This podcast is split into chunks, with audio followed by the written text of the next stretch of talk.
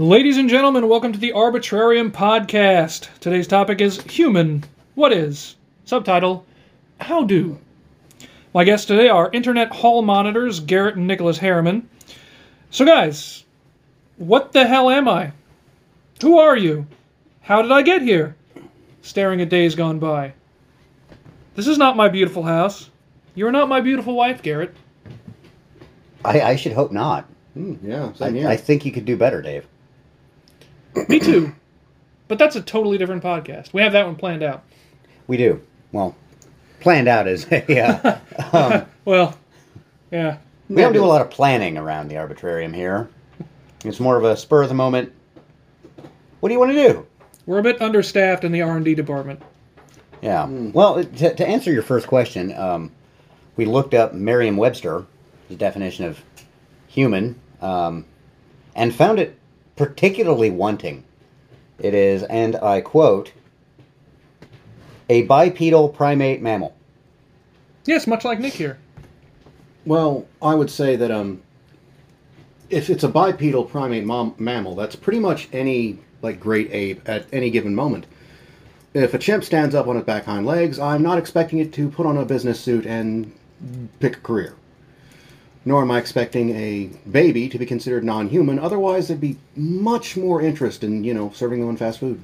Yeah, yeah, babies aren't exactly bipedal, at least for, No, not for- a good not for a long while anyway. No, no. So by that Bordering on definition, toddler at that point. yeah, by that by that definition, you know, babies aren't humans, It's true. Hmm.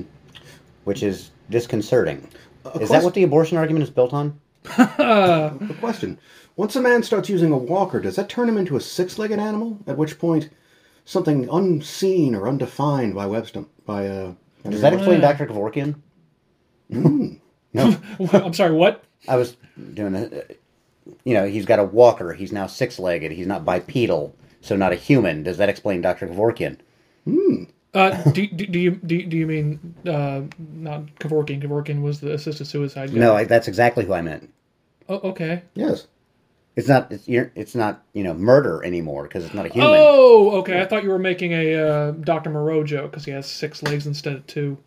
Well, if if this is the case, Doctor Moreau would be much easier with his task because all he'd need to do is just chop someone's foot off or give him a cane, and then True. boom. Yeah, it's someone who, by that definition, someone who's been who's had their leg cut off is no longer human. Oh, you know what? That's right. They're true. partially human. So, yeah, the, the Merriam definition or Merriam-Webster definition of human is uh, woefully uh, insufficient.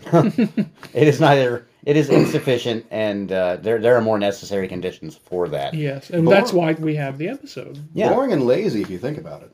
So what what what what are we thinking? What are those additional things that uh, make a person human? What do we start with? Well, at what what level do we want to start? Okay, let's start. Let's start with the, the level that most people will kind of think of first. So, like the scientific biological level. What makes a human a human and not any other animal? What are some of the things it's physically? its genetic code would be Oh. would be where I'd start from. You know, Okay. if you can analyze the genetic code and it comes up as most mostly human, I'd, I'd call it human. Consider how. I mean, clo- every every human's going to have various genetic mo- um, mutations inside them, so you can't. It, it's got to be mostly human in that one. you thinking of chimps at this point? Like, Well, that's exactly where I was going because we are very, very close to them. yes, Then again, we also share a lot of our genetic or genetic makeup with a fern. That's actually something that is true. We have a lot of the same Oh. chromosomes as a fucking fern. interesting. Didn't know that. Uh, I'd like to have that one fact check, and I need to see the source for that. That's a that is a very bold claim. That's true. That's true. Extraordinary claims. Yeah, require extraordinary evidence. Quickly, turn into a fern. well, then we just come into the whole Walker thing again. Yeah. So, starting bare bone basics, yeah, uh, a, a genetic test would be able to tell if something's human. Okay. Um, Yes. I don't know what the, I'd- I'd say 99.9999%, maybe more nines thrown on there, is shared by everybody. So, okay, that, that we can call that a human. Okay. No, we can call it human tissue. I mean, which was something That's- I yeah, think we the did. direction Dave was about to go. yes, was yes, yes. go, go. Okay, so we, we have the basic. I mean, we could probably go on, on and on about the, the physical makeup of human being. You know, bipedal is a big part of that. There are other bipedal animals, but we are we're not an ostrich, particularly bipedal. but ostriches aren't mammals, so True. As far as mammals go, we are particularly bipedal. Mm-hmm. I mean, there are other. kangaroos. and they're- Well, that's true. yeah, kangaroos true. are. Who was that? Uh, Would you consider a kangaroo an upright animal, though? I wouldn't consider we- it a primate, so that's why it doesn't fall in there. But Right, right. well, I hear that the bogans are the marsupial world, so not really upright mammals. I see what you mean. Excuse me, I'm dying. Obscure Star Wars reference. What? no, he said bogans, not bothans. Oh, oh, Yeah, oh, Australian oh, yes. thing. Okay, never mind. Sorry. The I believe it's the Australian equivalent of white trash. Right, right. Many bogans died to bring us this information. That's not information. That is methamphetamines. Without getting into quantum mechanics, there is information there. Okay, so now here's the next question. So we got something that is genetically human, um, but maybe, maybe this genetically human uh, creature behaves like something that isn't human. Okay, so like uh, those stories of like feral Mowgli, kids raised yeah, by like wolves. A Mowgli type of situation, right? Yeah, Okay. ra- raised by wolves and then and then a panther and then a bear. Why those things are all in India, I don't know, but I don't think there are many bears in India. Well, there's sun bears. They have bears in India. Yeah, Yeah. sun bears barely count as bears. They're okay? considered the, the crappiest of bears. They're one of the worst bears. I don't know, man. Koalas. They're not even bears. Those aren't even bears. They call them koala bears, and they're dumb as hell. They are. They also carry chlamydia. You They, probably they are the quintessential smooth brain mammal. Yes. Yeah. I- Back during the uh, fires in Australia, I kept seeing all these pictures of koalas all burned up. I'm like, don't touch it, it has chlamydia, and it's also very mean. Yeah, I have I mean- Australian friends. They fucking hate them. I can't help but feel. Somewhat bad for a burning animal. Yeah. Yeah, but it's also smooth brain, so it didn't run. Yeah. Yeah. Well, that's like saying, you know, a, a, a baby that survived a house fire by the grace of God. True. Well, He's got you there. that's Yeah. true. It, it, it koalas aren't exactly known for their uh, athletic capability. I mean, they sleep 22 hours a day. It was probably taking a nap. Okay, uh, we're getting on the subject of what makes a koala and what do, what it do. We are getting into Next episode Koala. What is? Why alive? Yes. I suppose the uh, that brings up the mental capacity of what makes a human. Yeah, yeah. I mean, we're, we're talking about now. We're talking about the, the the intelligence of a human and what makes that. How much more intelligent are we than other than than, than even the next closest intelligent creature? animal animal intelligence is something very hard to gauge Yeah. because and then there's also we can only gauge them by the standards that of things that we would consider signs of intelligence so things that we see as very intelligent um, high abstract thinking um, problem solving tool use we can kind of test for that Uh, high abstraction is And, and to be fair, it's all it's all it's all pragmatic. So Yes, there's a, there's a good reason to, to, to believe those those things are a, good, Yes. a reasonable scale for Right. intelligence. And then you know, studies the these are scientific. And as uh, i believe we talked about in, in some previous episode science can only really measure physical things. Yes, so when you're t- when you're trying it's to actually measure even more limited than that. It can only measure physical things, and it can only measure things that we can observe. Well yeah. Because it's it's a it's a it's a it's a mechanism that humans exclusively use. Yeah.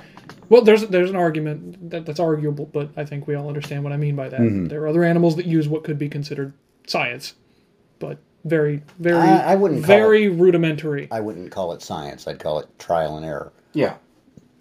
Okay, I mean that's the argument there. It's like what do you Mm-hmm. consider science? But that's a whole other thing. right so yeah we there are very bright animals um, my, my personal favorite is crows Yeah, the unsung one. the unsung one right for uplift Well, so is the octopus. And uh, Oh yeah, octopus. Oc- octopuses don't live long enough well, frankly, with some genetic genetic engineering, all uplift, I think they'd be, be great, you know, space pilots Hmm, a lot of dexterity, and Ah. they're used to moving in three dimensions. and independent limbs. Think of all the systems they could handle. True.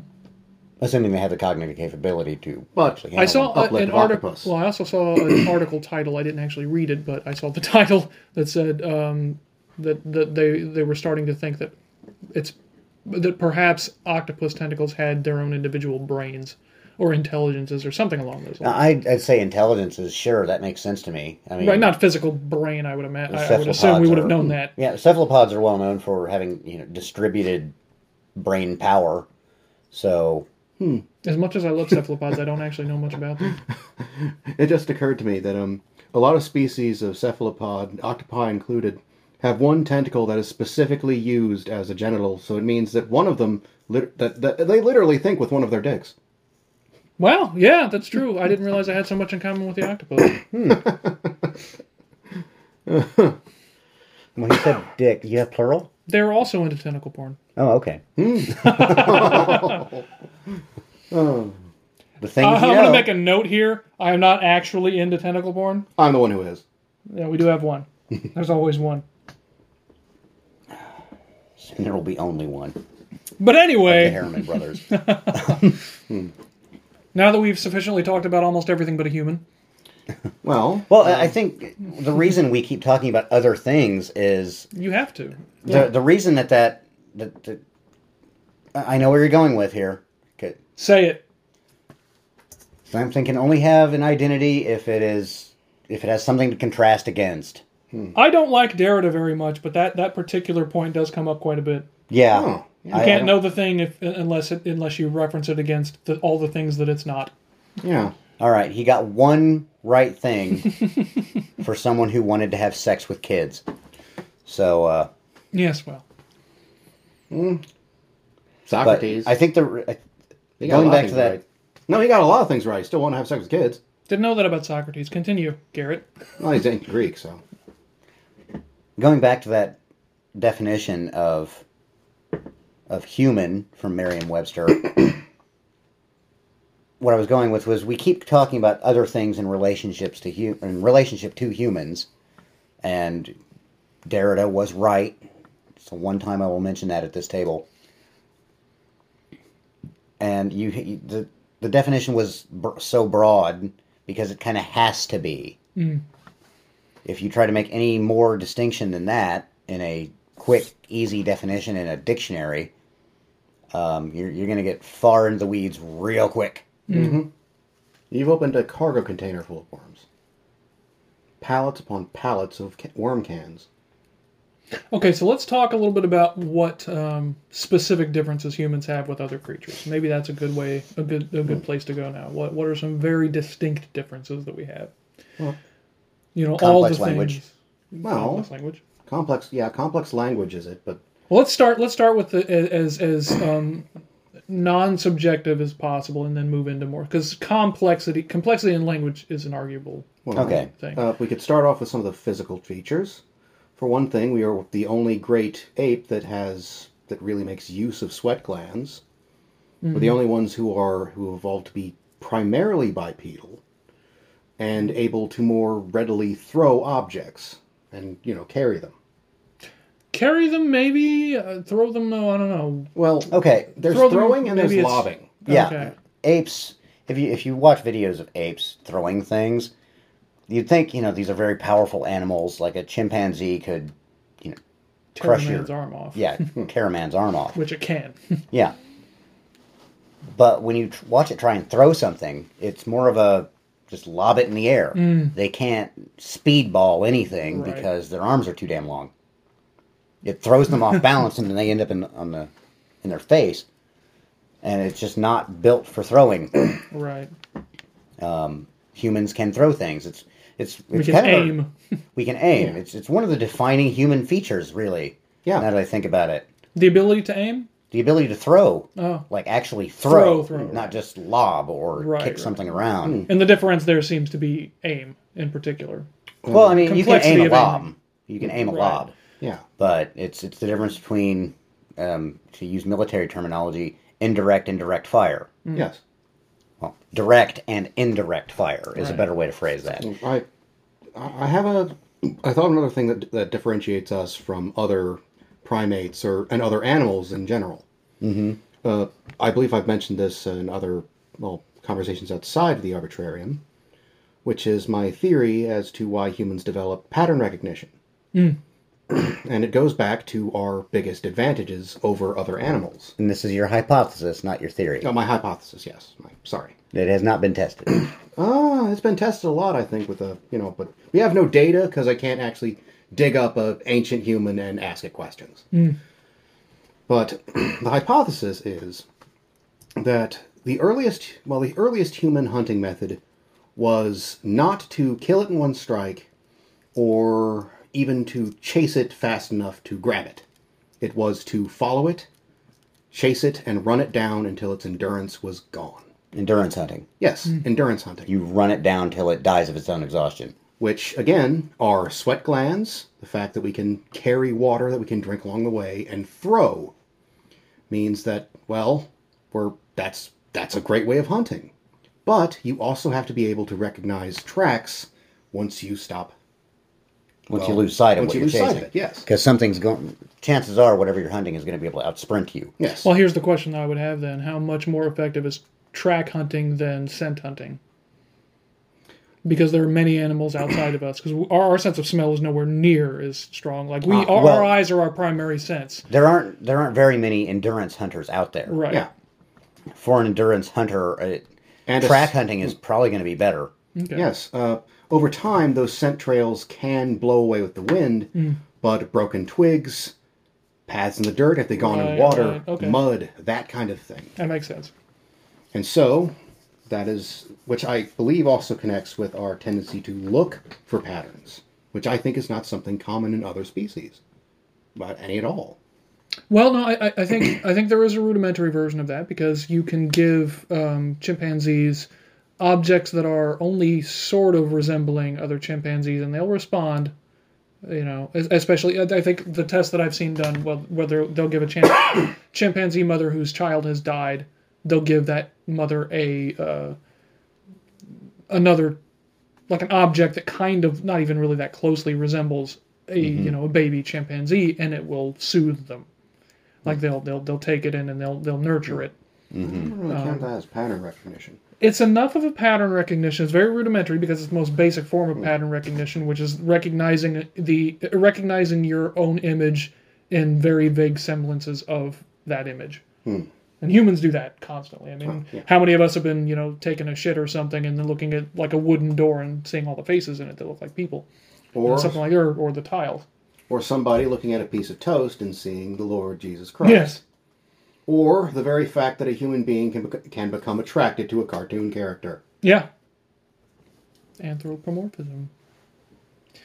So yeah, I mean, I think pattern recognition. We're not the only creature that has I- pattern I- recognition, but again, it's it's one of those it's one of those um, issues of varying complexity. How complexly do we do we recognize patterns? How complex are the patterns that we can recognize? And I think that's what distinguishes us from other animals who can recognize patterns. Because being able to count is pattern recognition. Uh, Crows can do that. I- I horses think- can do that. I think you're going to like this a bit more than what you were just saying. Okay. Um, many animals can recognize patterns, yes. But humans are able to assign deeper meaning to different patterns. Yep, you're right. I do like that better, and i you know exactly why I like that better. you're all about that meaning. I am. You're all about building everything out of meaning. Well, um, I, I do wish You're to. like a you're like a meaning bricklayer. I, I can say that I've I, I've read that uh, horses can't actually count, or at least as they've uh, been shown, they usually just uh, the specific trick where they you know clap their hoof, you know after being shown a number is not so much them understanding the number as reading the person who is holding the uh, the sign. I don't think I've actually done it without a person in, in the room. That's interesting because to me that seems like a more complex issue. Well, Well, a less complex re- issue. Reading body language is something that just about any animal is capable of. Yeah. yeah, but if a human being was standing there without a sign and they said, and, and, and it- Well, no, they're with, I wouldn't look at that person and think, okay, they want me to count to three. That's like telepathy or something. Or it's a trick that they've done just as oh, here's a counting horse. Well, I think what Nick's going with here, and I, I kind of agree with him on that one, is conceptually reading body language is hard, especially from a if you're if you're approaching it from a scientific standpoint, where you have to categorize and um, measure each individual uh, stance or disposition or that kind of thing, yes, that is very complex. But how long have numbers been around? Well, since somebody gave it a, a symbol. No, well, yeah, th- that would be the number itself. I mean, Oh, you mean numbers per se? As in yes, they existed? numbers per se. Oh, forever. No. Presumably. I suppose No. it's the first time, ma- or uh, some form of The hominid abstraction of a number. Oh, then yeah, being able you're to talking- represent it. Well, yeah, it's only been around for a few thousand years, right? Mm, Yeah. Uh, presumably. So when you say numbers per se, what that means is numbers outside of humans. Numbers on their own. Yeah, I, I picked up. That's what I. Okay, I got you. You're good. That's not what I meant. Right. I got. I got you. Um, How long has the concept of numbers been around? And yeah, about about a few thousand years, right. give or take, as far as we know, hmm barring the Atlanteans. Um, Caveat after caveat after caveat. They won't know what hit them. How long has body language been around? Longer. As long as there's been life. Yeah. Orders of magnitude longer. so it would make sense that even though, um, and we've been riding horses longer than we've had n- had numbers. We've been dealing with horses longer than we've had numbers. Kind of like uh, the physiological responses between a human and a dog when a human is petting a dog. Right. Yeah. Uh, we've developed that kind of symbiosis with horses. So the ones that could read our body language better, we let breed. Okay, so my question then is, how does the horse like? Is it is it that really fine tuned that a horse can read the body language of a human that is holding up a sign that says Well- three versus a sign that says two? Allegedly, Because that's I- really complex. I would also say I would think. I would also say they're using horses that are specific. They don't just grab a wild horse. Well, yeah, That's that's generally, I think, we can. Well, that'd kind of be unethical to, to start with. I think just taking an animal out of the wild and just boom, here we're doing experiments on it. Freedom for that. I mean, we did that for thousands of years, but go on. Yeah, okay, okay. Well, we decided this is a little more ethical, ethical millennia, I guess. Hmm. Well, that's that's just the point I wanted to make. Okay. How does the internet all matter? Well, where, where where did we start this line? Now, what what are we doing? What are we doing again? Um, uh, pattern recognition. Yeah, yes, pattern recognition. So uh, we've decided that that again, that's a matter of complexity. How how complex the patterns are, because humans. and I, can, it's it not seems to necessarily the complexity of the pattern. okay. That's the meaning. It's it's the meaning thereof. Okay. Like um, cats can see a broken twig, Right. but they don't make that leap that something passed through here to break it. Are we sure about that? As an example, I'm not sure of that Right. specific example, but just as I mean, a you might be right, but I, I could I could believe that a wild cat would be able to not consciously make that determination, but there would be something there that would be like, "Mm, there's a broken twig here, something passed by here. Now that, that's I know it sounds weird, but I, I could see that there being a really rudimentary connection being made in the, in the mind of a wild cat. Well, there's. I don't know if that's true or not. I mean, judging by my own cat's behavior, he wouldn't be able to pick up on that. Yeah. He hasn't um, had to.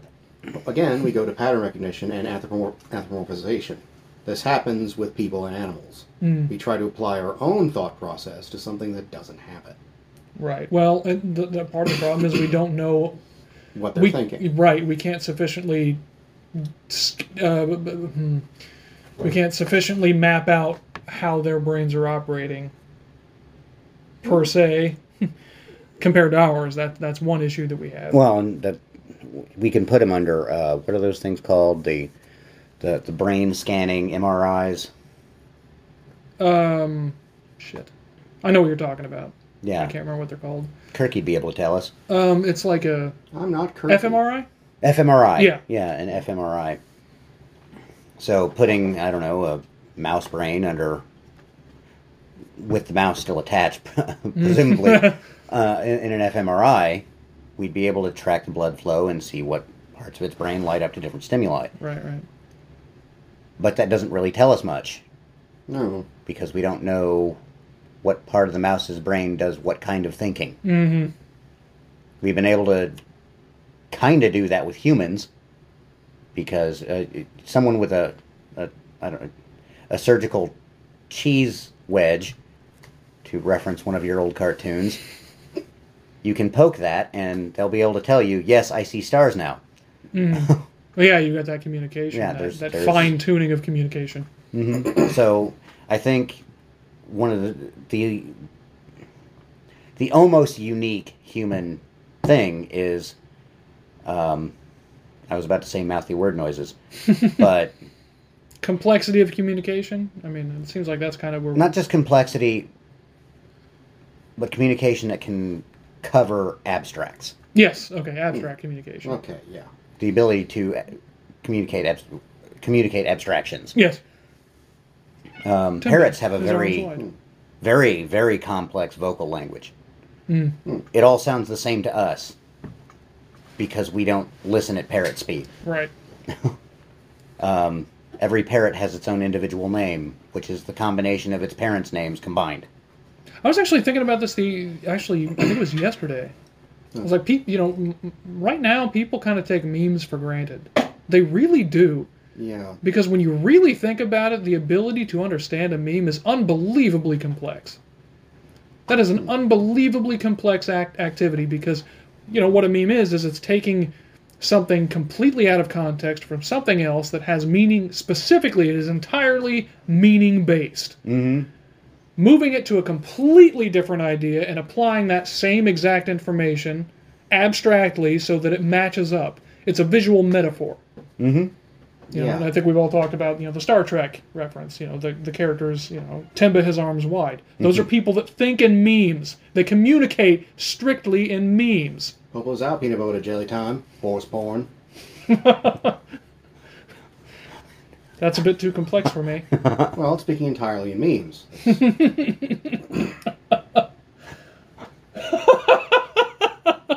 Could you say that again slower Just a little bit for slower. the audience? Popo's out, peanut butter jelly time. Horse porn.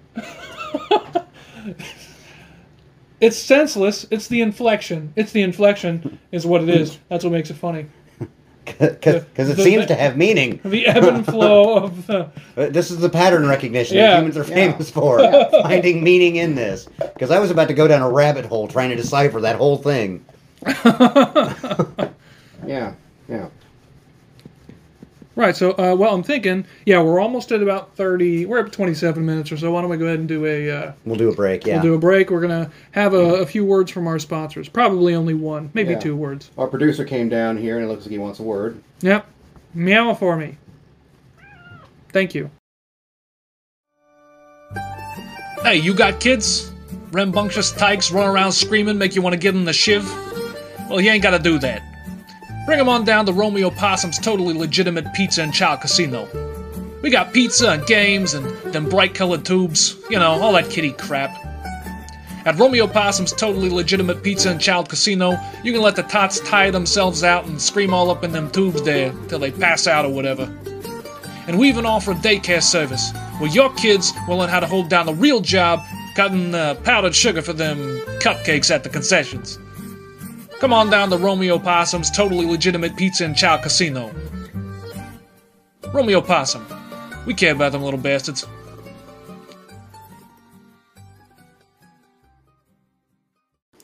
All right, and we're back. Uh, it appears Nick has a um, a comment to make on where we came from and where we might go from here. Well, um, I believe we go a little go go back a little bit to the mm, horribly lacking Merriam-Webster definition of humanity, which is Human. Well, human. You know, bipedal, uh, Primate mammal. Primate mammal. But you can't exactly have a primate that's not a mammal, can you? Yeah, I was just thinking about You that. You can't exactly have a. I haven't seen a primate. Fucking monitor lizard. Yeah, I I don't think I've seen a, a, a non mammal primate. No, So if anything, we could actually drop one off of the Merriam. We're not we're not doing this thing any favors. Not, it's not doing us any favors. It's not god dis- dang monkey porpoises. it's not even it, it's not descriptive enough and it's also way too descriptive because it just kind of says something that doesn't need to be there but the point i was going into is um, so let's say you take these mental or these mental aspects of a human but apply it to a creature that does not have that 100% DNA thing. Okay. Are we assuming that it can handle that? Yes. Elaborate. Okay. Okay. Yes. Yep. Well, this actually goes back to one of my uh, one of the points that got me into uh, transhumanism as a concept, which is if you take a human being and replace his leg with a prosthetic, is he still human? Merriam-Webster says no because it's not his real leg. But- no, does he? Is he bipedal? Okay, yes, he's bipedal, He is still technically bipedal, so that So- still works. and let's say it's a tank tread instead. Okay. There we go. You replace his legs with tank treads. Yes, is he still human? Not according to the Merriam-Webster definition. But he still has same human DNA, and he still has the cognitive abilities thereof that separate us from other animals. Correct? Hmm, yeah. and let's just keep replacing things. He replaces uh, organs, still human. Your place is skin, his bones, his eyes, his teeth, his hair, all that. No longer made out of human tissue, machinery, something genetically engineered that's not entirely human. What The happens? when- creature formerly known as Theseus. Yes, it's the ship of Theseus. The But- yeah. the cyborg of Theseus. Yeah, Yes. the cyborg of Theseus. At what point does a human stop being human with the prosthetics thereof? He can still do the same thing. He, at least functionally, would have the same human mind and the same human abilities, possibly even more. Well, that's not entirely true. If he has tank treads for feet, he cannot walk the same way a human walks. That's true. But you can still go upstairs if you've seen some of the tank treads I've seen. Depends on the tank treads, but yes. If he wants So to go, now we're getting into the, we're getting into, we're getting into the dirt here, like into the into the rough. Well, I, I, I think he- he's got a good point. Um, when you think about a human, it's for the most part you, you know one when you see one. yeah, yeah, it's like porn. You know it when you see it. Yeah, I don't I don't know. I can't really define porn, but I know it when I see it. Right. It's, I mean- it's, it's not porn. It's HBO. a particularly a particularly lovely picture of a steak can be considered porn to some people. Uh, Food, food board's a thing. Food, food board's a thing. Yeah. Well, I that- guess so. you- I that's suppose. what the ribeye's for. I guess. ta- I we'll, we'll do this in reverse. You know, start with the you know it when you see it human, and then start taking things away. I think that, Okay. that's a, that- a different way of going about Yeah. it. But you you should come to the same place. Right. Okay. So let's do this.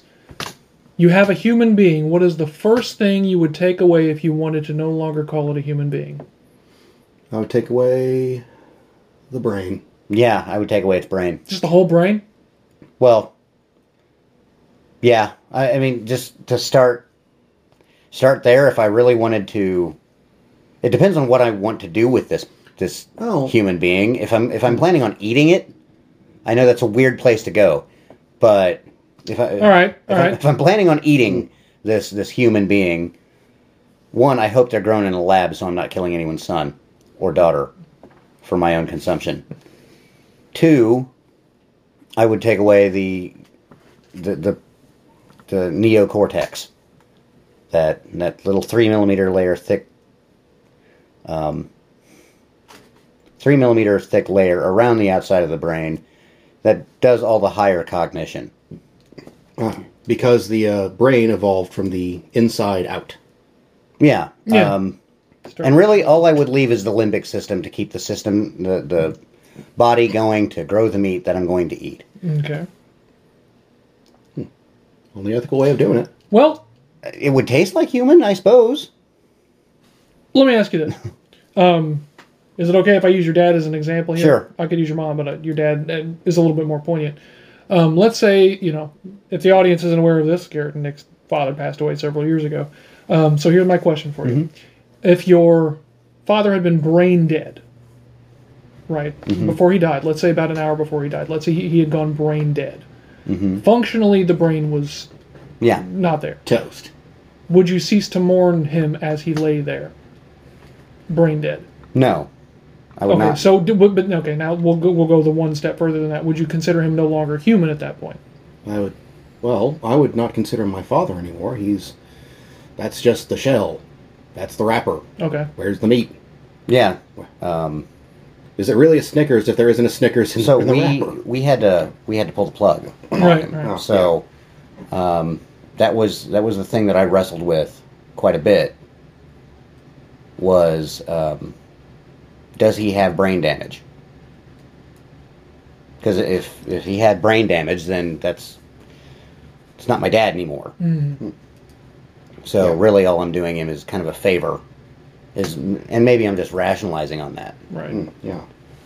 but yeah, it makes it a lot. I, I suppose the reason I went towards the cannibalism example is it, it's a lot easier to kill something that you know can't think and feel. Right. Right. Mm. That does bring up the issue of eating parrots. And So I think- an octopus. Well, essentially, what we're getting at is that um, the thing that is human, the thing that you mourn when it's gone, is not the body. Uh, no. It's not what's left. There's something, and it's not even just the brain itself. It's what the brain. Does Yeah. Yeah, it's the. it's what the brain a- does. Yeah. You're mourning Doom being run on the most expensive or the most amazing computer being run. Okay, so here's my proposition in regards to this question. What is human is an emergent property. Hmm. That is my proposition on what human is. It's not all the things that make a human, uh, you know, I will say ostensibly a human just because there it is again. but it's not all the the things, it's not any individual thing, and it's not even all those things put together. It's it's the thing that comes out of that. Hmm. Yeah. Okay. I think that fits with uh, the point I was initially making because if you assemble all those mechanical pieces that you know I mentioned replacing that person as a prosthetic, what you come out with might not be a person with human thoughts mm. because they never were human to start with. Mm. Well, there's something to be said about how much Okay, of the human will- experience is required to, cru- to to to manifest a human. Hmm. I keep coming back to the brain, though. Mm-hmm. I keep coming back to that. I'd say it it is in it is an emergent phenomenon from the interaction of all the neurons because the hundred billion, I think, creating a hundred trillion different connections. The because if if you take it, it's not just right, it, it, it's all up here everything below that point you can swap out and replace, and I would still think of you as human. Um, A ghost in the shell is still a human. well, a, a traditional ghost in the shell, I would is is a person, not necessarily human. Okay, that's an interesting distinction to make. Because when I think ghost in the shell, maybe I'm thinking of the maybe I'm thinking of this incorrectly. But when I think ghost in the shell, I think human consciousness in some usually some kind of mechanical or computer um, body, or for lack of better words, body, some some sort of container that isn't. The container isn't necessarily human, but the consciousness within it is human or recognizable as human. That is not a, a, a classical ghost in the shell. Okay. You're you're coming you're coming at this from the famous anime movie. Okay. Well, maybe that's. Um, a classical great ghost in the shell is you you create a computer system so complex that emergent properties come out of it, emergent consciousness that you didn't plan on. oh, okay. That um, so you have a sapient, sentient thing that comes out of a system, and is and because of how it is, it's kind of tied to that system. Okay, so a ghost in the shell traditionally would be an unintended, um, true artificial intelligence. Animus ex machina. More Yeah. or less, yes, Animus ex machina. yes. Okay, okay. The So it's, al- it's almost of the it's almost the opposite of what I thought it, what I considered it was from Yeah. the anime perspective. Yeah, a, a true ghost in the shell is not an intentional phenomenon. Okay. You you design a system to do one thing, and then it it does something Right. else. I An- mean, it'll it'll do the thing that you want it to, Agency emerges. but yes, an individual agency, sapience, and sentience comes out of it. Oh, okay. Would Skynet be a So- good example? Yeah, Yeah. Skynet would be a ghost in the shell. That's an asshole. Well, Well, mm, that's a whole- depends on which timeline you're coming from. And that's also True, an, almost true. that's a, that's borderline an entirely different podcast. Yeah. In fact, I think we have. we could probably do like three three podcasts Yeah. going over the ethics of No, the, just the timeline Oh, of Terminator. well, Yeah. well, if that means we end up talking about Dark Fate or Genisys, I think we'd rather just shelve it because that's just awful. Genisys wasn't as bad as everyone said it was. At It the- had good things about it, but that literally that is so like there's a derail there, yeah, there there a really is. significant one. yeah. We'll we'll talk about We'll do. We see. We did the Demolition Man episode. we'll talk Maybe- about the philosophy we'll do, of Terminator. Yeah. Um, We'll, we'll some other time. add that. Add that. To I will add that to the list right now. Because that could be Uh, fun. I'm excited to get the Demolition Man one up. I just haven't done it yet. We need to record more ads for it so I can get that Okay. that bitch put together. But back to human. Yes. Well, before Do I do have one gripe. I was listening to some of the previous podcasts today, and when you said we'll take it out in post, you didn't. Oh yeah, So- see, I, that's true. I didn't. Okay. I, I never take anything out in post because it means I got to listen to the whole thing while I'm editing, and I don't have time for that shit, man. I'll fix the beginning. I'll fix the end. I'll fix right where the ads are. That's it. that's the quality we're dealing with, son. Yeah, yeah. I'm the editor. Blame me. Hmm. Well, the producer certainly does. Damn cat. Okay, so All right, so we what the hell? Emergent properties. Yes. emergent properties. Um, so that that is a question that I've, I've been interested in, and I don't know if anyone could actually answer it. Is did the brain develop as it did as we evolved because we started to become more human, or did we become more human because the brain developed the way it did? Okay. I, I know that's that's a clunky way of explaining what I'm going at, but I think we'd have to don't start. have time to write a long letter or write a short letter. Yeah. I think we'd have to start doing some very serious exploration into the other hominids. I mean, we have to at least find some way of getting a Neanderthal or Cro-Magnon like brain running to figure out what exactly is going on in there and what happens when you hook it up to a body. And you know, try to raise it because there could be substantial differences. I've actually seen a theory that the reason we have an uncanny valley response to things that are close to human, but not quite, why it creeps us out could be a leftover from having to deal with other hominids. Possible. Hmm. But we boned him. Yeah, but consider the Splice. Thi- well, consider the things that people will bone. There's an enti- the, the list of things people have put up their butt is long and horrifying. I think we're on average like one to four percent Neanderthal. Yeah, um, that's where people get uh, red hair from. And apparently, where uh, Ozzy Osbourne gets his amazing chemical co- tolerances from.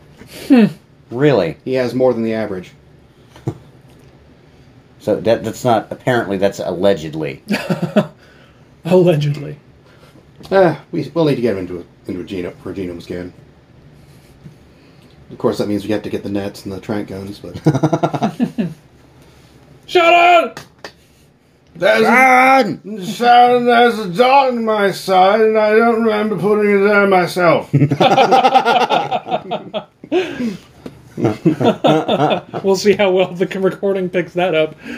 Oh man! You got to shoot him like four or five times with a trank gun to even get him to slow down. Once more over here. But, uh, well, that also brings up um, would you consider, well, Cro Magnons and uh, uh, Neanderthals human? They're the same family. I mean, we're all hominids, but are we really, are they really humans? Yes. Hmm. Okay. I would definitively say yes. Oh wow. Okay, that's strong. Well, Yes, yes, it is. I, I would say it's the close enough that be considered like a different breed of dog as opposed to uh, difference between dogs and wolves. What's your reasoning, Garrett? Um, what little cultural artifacts we've been able to find it shows that they did have abstract communication capability. Hmm. Um, particularly like Neanderthals, they had musical instruments. Um, obviously, there wasn't writing anywhere, but hmm um, you, you'd find artifacts that are several hun- or like a hundred miles or so distant and separated in time by about 80 years according to the to the testing but had um, very similar, if not identical, traits. m- Things like uh, fertility idols, or what we believe are fertility idols. So, in order to for that kind of idea to spread, to be able to describe that across 80 years, that's two generations, more or less, m- probably more back then, and across that amount of uh, distance, you have to be able to communicate that kind of abstraction. If if nothing less than look what I made, copy it. Right. But so I would consider Neanderthal, yes, human. Homo sapien, or as I like to say, H sapsap, no. But human. Uh, Den- Denisovans, I believe is what they were called. Yeah, I think so. Um, kind of Middle Asia Yeah. is where they, yeah. they were from. I don't know, or I have not found as much about them, but they make up even more of our genome than Neanderthals do. And we we sent, we find, I believe, similar things. Abstract thought, complex language. So yeah, from that perspective, I don't know what talking with one of them would be like. If if we even could necessarily talk, but I feel like I feel like if, if we were able to do something like that, we would probably emotionally connect to them as a sister species and not necessarily human. You know what I mean? Ah, like how you can connect with a chimpanzee. More complex than that, More but yeah. complex, but yeah, you yeah. can still make that connection. okay. that I would. That's where I would imagine we would go with that. Like we would value their lives more than something like a chimp, more than likely, just out of habit. But Not as much. but as, you wouldn't value him as much as another Right. human. Right. Hmm. Just as you wouldn't value a, a random human as much as you would from someone of your tribe, for Right. lack of a better term. Right. Hmm. Yeah. I mean, I'd, I'd like to say that I would value a Neanderthal just as much as I would H. sapsap, but Mm-hmm. I've never met one. yeah, you probably have to get to know them. You know, maybe share a shank of mammoth. That is a bonding experience. Yeah, it is. I remember my first shank of mammoth. If you, if you watch Primal, that that, that yeah, a lot I remember good. the first time I shagged a mammoth. Oh, That got dark real quick. Eh, How do you even please an animal like that? it's all in the wrist. Oh, that's better than than where I was going. okay, I need to pause so I don't choke on my drink. Again, inflection. but um, Uh, yeah. Um, right. So, okay, but um, well, another another question is uh, so you moved on from taking away the things that make someone human. We we just decided that that was We would take away well, brain. we didn't do Well, much on that. Garrett said brain, and we explored that space. Yeah. Is there anything else? Well, the thing is, that also raises the idea of um, simulating a human. Specifically, if you cr- if you get all those human traits, if you get all those all the things that make a human in terms of our cognitive ability, all that, but you just keep it as a program being run on a machine, or put it into a body that isn't human shaped and it was never truly born as a human would you consider it human? It has the same psychology, but not. I would have to experience. I would have to experience the creature. Hmm. I would, in order for me to consider something human, I would have to be able to experience them on on, on the level of their experience. I would ha- I would have to be able to spend time around them. I would. It would be entirely intuitive. It would be. You, you basically have to do a Turing test. Yeah, that's, Yeah. Uh, that that's where that's where I was going. The uh, is a replicant from Blade Runner. How human are they? Because, I mean, think about it. By the end of it, the uh, Roy Batty understood the frailty of hu- or frailty of life, and you know what it is to be human more than Deckard did. Well, see, and even then, by the end of Blade Runner, when it came to the replicants, I looked at them as. Oh God, I shouldn't use that phrase. I was going to say separate but equal, but that is a horrible, horrible way to frame that. Um, A different species that is equally valuable. And I mean that when I say equally, I mean equally. Mm. Like I don't, I w- still wouldn't consider a replicant human, but I would consider whatever they are to be equally valuable as humans. Partly because they look just like us. Right. Well, well, like an alien that has the same level of, int- of intelligence, I would feel the same way. It's like you're well, you're not human, but you have the capacity for know. all the same things that humans are capable of, maybe I, more. I, I think you'd run across the same same issue of you not treating a, a Ne- or considering a, a Neanderthal um, on par with with the human as far as uh, value. That is what you were saying earlier, right? Hmm. Yeah. Sister species. Yeah, but we're dealing with something a little bit different. It would be a sister species, but It would there, there's a complexity to like a replicant has the same level of complexity as a human theoretically, It's a maybe, maybe more spe- complex. It's a child species. Right. It is Well, the Neanderthal would be something more like. Oh, okay. I see Yeah, what you meant by child species. Yes, a replicant is our creation. We created it. However, we also created it for a purpose.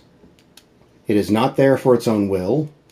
And once we get into the stuff like programming memories to have to simulate that emergent mm-hmm. that emergent consciousness that makes a human, that's a very interesting question to ask. Yeah, that I- I'm not trying to turn I, this I, into a I you, you said you know emergent consciousness Yeah. specifically in replicants, um, and I think we can we'll, we'll continue using replicants, but what we mean is an artificial mind Right. with a human psychology. Right.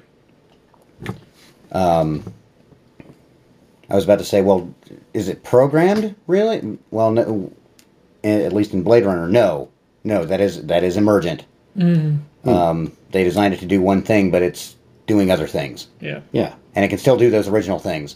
So well, that's we go back to the Ghost Machine. Yeah. Yeah, It's not what they expected. It's not what they wanted. Certainly, when it decides, "Hey, I'm gonna shove somebody's hand into a vat of nitrogen or Well- liquid nitrogen," Well, and we're and we're hitting on a different a different issue here, which is okay.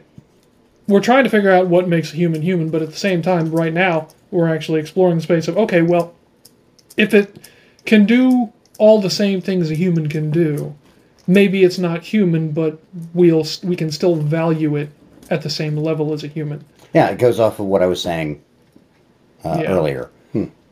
It would be a person, not There necessarily you go. human. Yeah, yeah. yeah, Yeah. Now, let's let's have a little um, check mark on the back of our minds here about maybe having another episode about what it means to be a person. Because I don't want to go off on that tangent right now because that's a total that it's weird, but that's a that's kind of a totally different topic.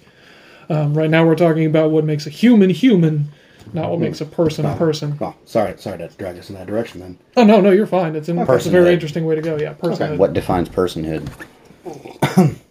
In fact, maybe we'll.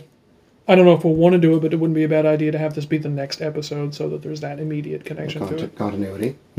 Um, we'll think about it. I'm picking up what you're putting down. Yeah, Yeah.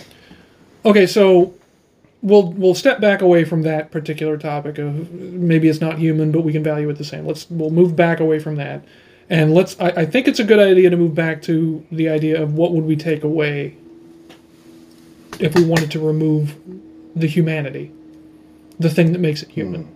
And I think we've I think up to this point we've established that the body, the physical form, isn't really all that necessary. yeah, So we're down to uh, fundamentally, at minimum, the brain and what the human brain can do. But we can also have a human being with a human brain that doesn't function as well as, I guess, maybe we'll say the average human brain does. yeah. You know, you have, and for lack of better words, as well. We'll say it doesn't function the same as the average human. Maybe that's a, a more fair way to say it, hmm. because we can talk about how we still have the many people have the exact same level of connection and empathy to a certain extent um, and care for you know a child who has down syndrome something like that. And we know that their brains don't function the same way that the average human brain does. Right. right? Depending on who you're talking to they'll, they'll consider it a dysfunction. And I, that's not an unreasonable way to think about it because it, it makes it difficult like people with down syndrome have a, a somewhat more, of a more difficult time experiencing life engaging in life um, Engaging in society. Right. That's that's a that's a good spec- specification. Hmm. They can still Engaging engage in life. It's right. society. Engaging engaging in society at the same level of complexity as the average Hmm. person. Um, So that's that's one way to go with this. So digging deeper than just the body and the brain, there's still something there. Uh, Well, I'd like to kind of go on an offshoot Okay. from the because with with Down syndrome, I know there are there are other causes, but kind of what, what you're talking about there is a difference that they can't engage in society, and we still feel empathy, and they presumably still feel empathy towards other things. We still value them as a human Right, we life, still do. obviously.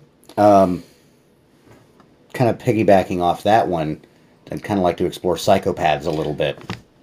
right where I was going to go. Um, I read a whole book on this. Woo! Well, um, I think if we're going to talk about psychopaths, we also have to deal with psy- or sociopaths. They're different disorders, but they still have huge effects on the ability to feel empathy and engage in society. Okay, well, let's uh, hang on a sec. We're I about this is- 27 minutes. We'll take another break because we're right at that point, and then this is a good place to jump back into that. So when we come back, we're going to talk about psychopaths first, and then we'll we'll we'll segue into socio sociopathy. Okay. Cool. All right, and now a word from our sponsors. This episode brought to you by Skangus's best single malt toothpaste. Are the DTs hitting early? Try our three premium flavors Crestwalker, Arm & Hammered, and Rembrandt. Skangus's best single malt toothpaste. Continue the bender. And we're back. I hope you enjoyed that message from our sponsors. So, earlier we talked about um, certain cognitive differences between people that we we still empathize towards as human, and there, there's I believe there's kind of an inverse of that where there are certain cognitive traits or thought processes that, even though they in other, all other respects are human, um, we don't respect or value as human, particularly psychopathy and sociopathy, psychopaths and sociopaths. Um, Dave recently read a book all about psychopaths, and The wisdom thereof. the wisdom of psychopaths was the name of the book. Yes. I believe. Yeah. So, what separates a psychopath from a sociopath? I I'm not really quite sure on the distinction there. I know there is a distinction, but As far as I know, I mean, Nick, you might have more to say on this. I haven't read, I don't know nearly as much about sociopathy as psychopathy, and I don't know a lot about psychopathy, but the difference to me seems to be um, social behavior. Psych, uh, psychopaths tend to be actually fairly social creatures. Um, sociopaths tend to be particularly antisocial. Uh, yes. So, soci- or sociopathy is more defined by a lack of ability to form connections with other people. It's uh, it can be described as, uh, like I said, difficulty connecting with other people on any way.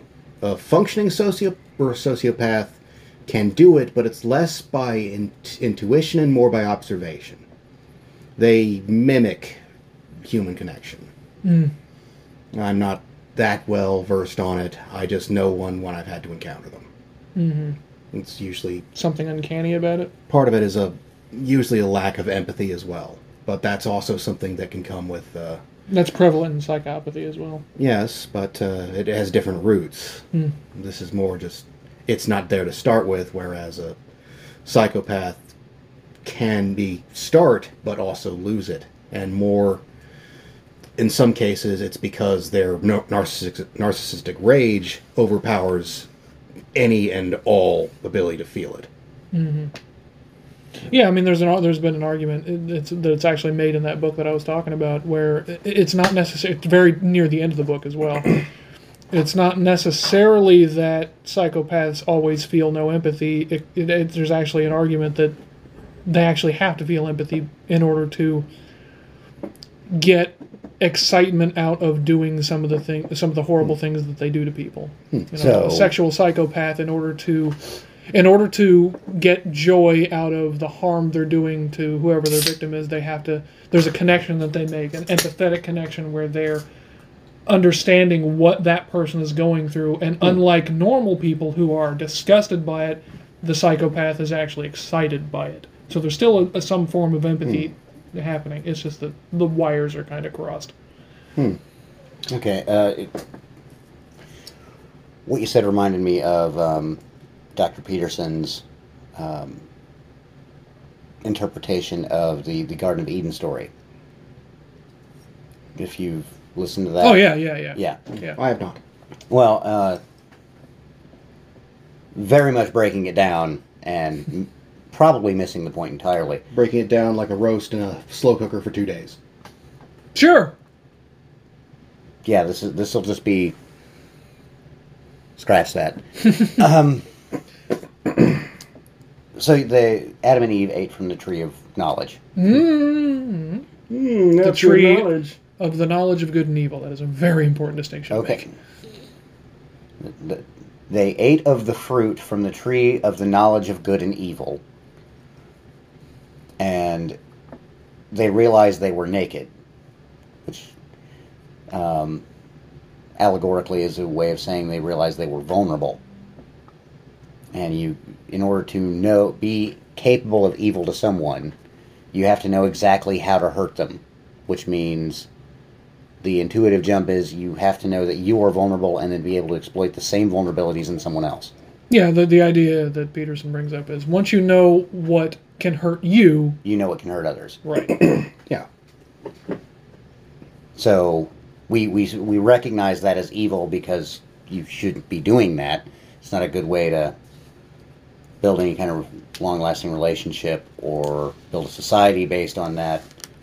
So we, we, we decide that's evil.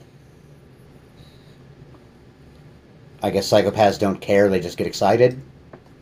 Uh, Some of them, yeah. Uh, It- it's not it's it's not one of those all psychopaths get you know sexually excited by I didn't say torturing. uh, I didn't say sexually necessarily. right. Well, that that was the context of that particular. Right. I don't know how that context carries over to other situations, but that was the context of the comment in the book. Okay. there are different kinds of psychopaths.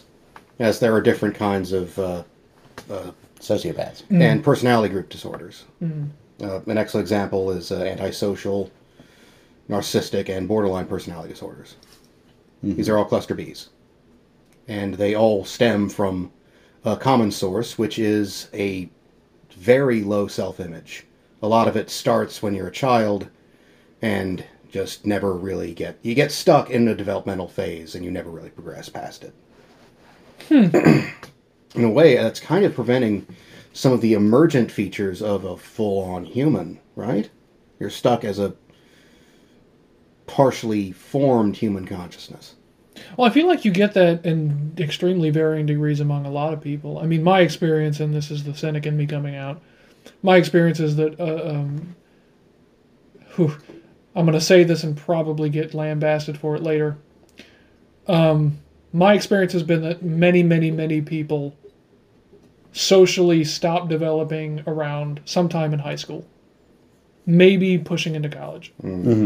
But a lot of people get very, very caught up in the social structure of high school and they carry it into their professional world. I, I've experienced that to the degree that I would say it's possible that the average human being falls into that category. Mm-hmm. Um, I may be wrong about that. That's just been my experience. I'm not going to disagree with that. Actually, that, that reminds me of something uh, that was gleaned from Jeffrey Dahmer, hmm. one of the more famous psychopaths, that he believed that the best time of his life was when he was in high school. Hmm. See, I think a lot of people feel that way. Well, the, the structure of things i think the reason for that is that you get the complexity of a particular type of structure without without the confusion now there's some confusion there but it, the confusion isn't necessarily with the structure itself the confusion is with where you can, You are in it. where you are in it yeah Hmm. well, uh, again, he's not exactly the best example to use as a regular human mind. no no no no great example to use as a psychopath though Yeah, excellent one. Um, however, there's there's theorized there's also a physical component to psycho- or psychopathy, which is usually a thinning of the amygdala, which is the part of the brain that handles fear. rage and fear yeah Yeah, and um, well, that that's the point. you, This is all news to me. if you don't really have like a sense of fear, what do you have to fear from consequences? That's a big part of psychopathy is Yeah. the lack of a sense of fear. Uh, what was it? Uh, fearless domination, uh, charisma, and Machiavellianism. That's the uh, Yeah, there's Dark Triad. Mm-hmm. Now, getting back to human, what is, what do? Does this thinning of the, the amygdala and removal of some very important human features, are they still human if their mind allows, or if this allows them to be behave in such a fashion? Well, here's my question. My, my sense of things is that if we can feel empathy for them as a human, then we can say that meaningfully that is something we would consider human because we behave as if they are. Hmm. That's the distinction. If humanity, if, if humanism, or human, I don't really know what word proper, because humanity doesn't feel like the proper word to use, but whatever it is that makes them human, if that is an emergent property, then it's it's about how we interact with that emergent property, and if we feel empathy for that creature as if it were a human, then we look at it as human. same thing with the ship of Theseus. We were talking mm-hmm. about the exact same thing with that. Mm. It's not that the ship of Theseus on its own is the ship of Theseus. We apply that to it. Mm. I mm. think it's the same thing with being human. It's like we apply humanity to creatures that we feel we feel are human. Well, that that humanity can also be stripped away. Mm-hmm. That and and how we interact with them um, by doing certain acts, you can lose your your your humanity. And in this case, I'm going to use personhood. Um, a very very basic example of that is um, any kind of self defense shooting situation. Um, by by taking an act that puts someone in imminent danger, you you lose that empathic restriction to. I, I'd I'd say you you lose the empathic restriction against harming them. Mm-hmm. Well, here, since you're talking about that, the way the way I'm kind of thinking about that is, I don't know if this is the way that you feel, but in a situation like that, to me, it's it's no, you didn't lose your hu- status as a human. You lost your status as a valuable human. You lost your status as a human that has something to offer that is more valuable than the detriment that you carry or that you bring, the poison that you bring to, the, to, to No. humanity. No, I, I, I think it. I think that you do lose the status of human. At How that so? point, um, maybe not to everybody. Because somebody's still going to feel empathy for that person. Someone will, yes. More than likely, their, their, their mother. I mean, that's usually the first person you think of. Right, If well, they're still alive or whatever. you're, you're you going to talk about that. That strong of an empathic connection there. Right, right. Um, that that is exceedingly hard to break, Yeah. assuming the mother isn't um, a psychopath or a sociopath. Um, and then you run into the problem of who gets to determine Right. whether you've lost your humanity or not. Well, um, and and the reason I'd go so far as to say you lose your status as human is I'm I'm trying to think of how to phrase this.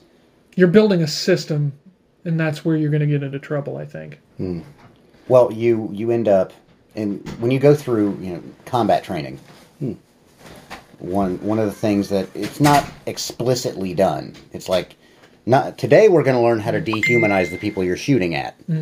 Um, th- that's not the way things go, but you do start to the the concept of in, introducing them. They're not referred to as the other people. They're referred to as the enemy. They're referred to as targets.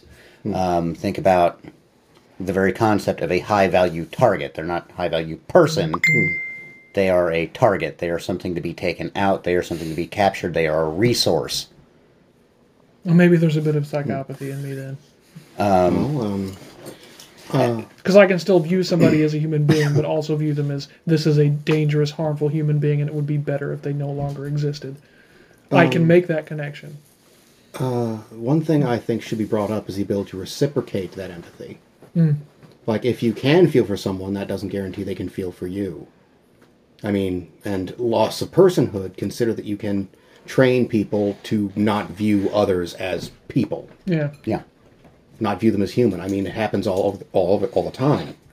It happens with the kulaks, happens with any regime that decides to educate people. But the fact that you have to, that, that, that, that you Yeah, have, you have to, to strip it to begin with. You, you have to do that. You have to go through that process to begin with. Yeah, and there- Shows how strong that connection is. There, there is a very important reason that that is done. Uh, you know, the dehumanization of another human being, and it is psychologically damaging to do that to to put someone through that process.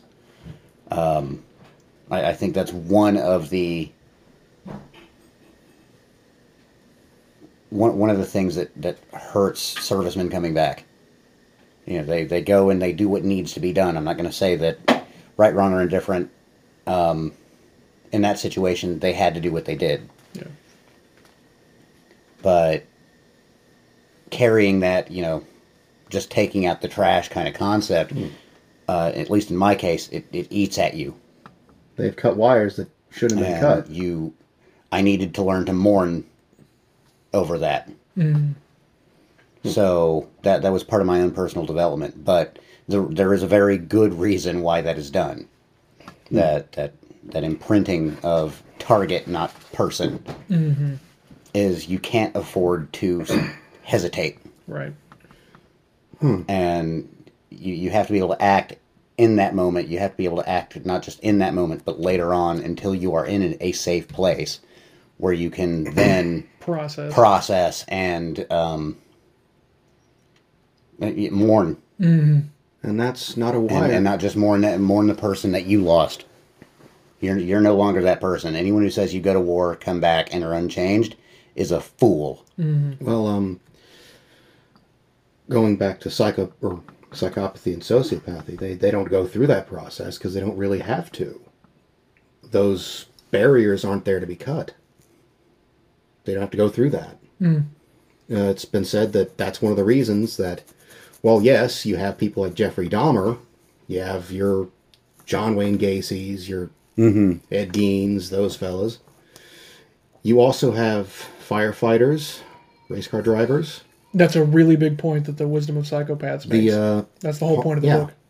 part of the thing is that lacking that fear, lacking some of that connection, that those dark traits can be turned into a positive thing. That is And you- literally the point of the entire book. Well, I Yeah. thought the wisdom of, of psychopaths Sounds like was building off yeah, building off uh, Jung's The Shadow. well. I thought the wisdom of of psychopath was knowing you can roast a human buttocks, but not to serve it at Sunday Sunday dinner. there's that.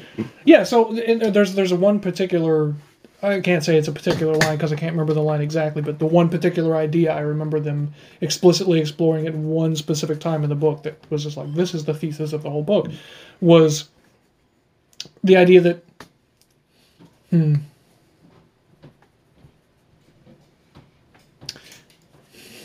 I'm trying to I, I There's something wanted- useful to be gleaned here. trying to get try to get this right. Yeah, so there is something useful about the lack a certain amount of, of a lack of empathy. Because mm-hmm. psych- psychopathy is not a on or off switch. It's a scale. Mm-hmm. You know it's a, it's a scale. And oh specifically there there what they talk about is you know a psychopath may be the guy that kills you but it also might be the guy that's brave enough to save your life to mm-hmm. sacrifice himself to save your life because ah. he doesn't have the fear. Mm. Well, he's not paralyzed by it right. anyway. well yeah it- it- A, a true psychopath doesn't have it, but right. so there there is a level of psychopathy that is not just useful but even admirable. beneficial. Yeah and, And- admirable admirable yeah. and that is part of the training to break that hesitance to kill the enemy. Hmm. And and it's I, I used the soldier example Yes, because the soldier that's what I went through. but, but it Yeah. fits. But uh, as And you why brought up a firefighter, and why it's so um, damaging. You kind of something has to be tweaked and broken a little bit. yeah. Um, in in the case of a well, I don't know if I was that normal functioning of a human being prior, but who's to say what normal is anyway? yeah. But y- you you go through a process of psy. I'm trying to figure out a way of forging psychopath into one word. But Psychosurgery. I wouldn't- it's not that precise. Psychocrafting. Psychocrafting. There we go. um, that at least going going through the infantry, you you kind of need to do that if you were a good, normal, honest human being. Okay, maybe not good, but Right. normal and socially engaging human being. Of average morality, at least. they found I had a certain moral flexibility. But yeah, it it, it, it can create those admirable traits even, but you mm-hmm. you have to engage in creating a psychopath on some level right.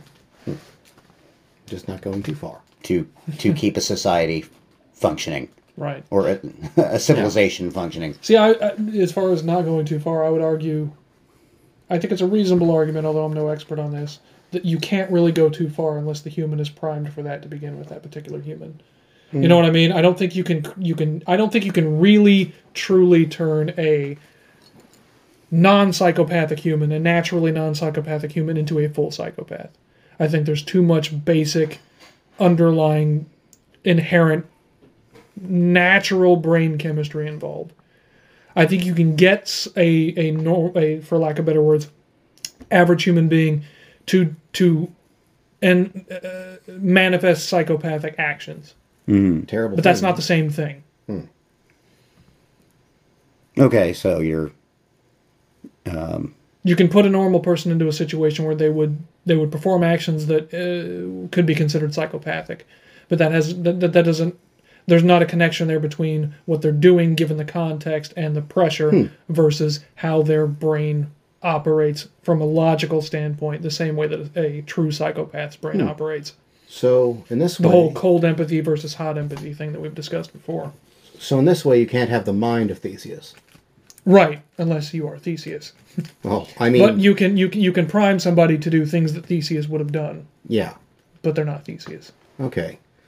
Uh, Now- you see where I'm coming coming coming from with that, right? The idea that uh, yes, you can you can do all the things that Theseus was doing, but you're not Theseus, meaning you eat this average normal person cannot be a true psychopath. Ooh, okay. Maybe we hit maybe we hit something here then. Now maybe we've gone maybe we've actually gone deeper than meaning. I don't know. Because now we're into now we're into um, reasoning. We're into how people reason.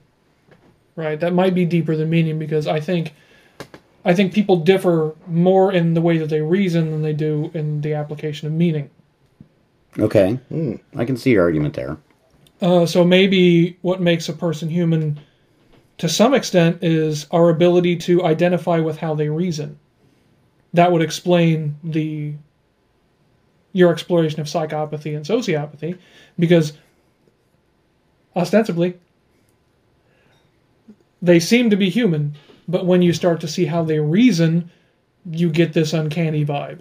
Like, mm-hmm. wait a minute, something's not right here. Mm-hmm. How many how many how many horror movies or thriller movies in particular are based on that exact thing? Right. you build suspense because you know you have that character that seems human like your hannibal lecter type of character. It's like all things being equal this person seems human but then you see how they reason through life and you you start to lose that connection like it starts to get further and further apart and with some with a character like Hannibal Lecter, you're actually more engaged because of that that that uh, contrast. That gap. Yeah, Yeah. because like this is a person that seems very human, but the way that they're thinking is Inhuman. yeah, there's something chaotic about it that, that that's engaging. I wouldn't even necessarily say chaotic.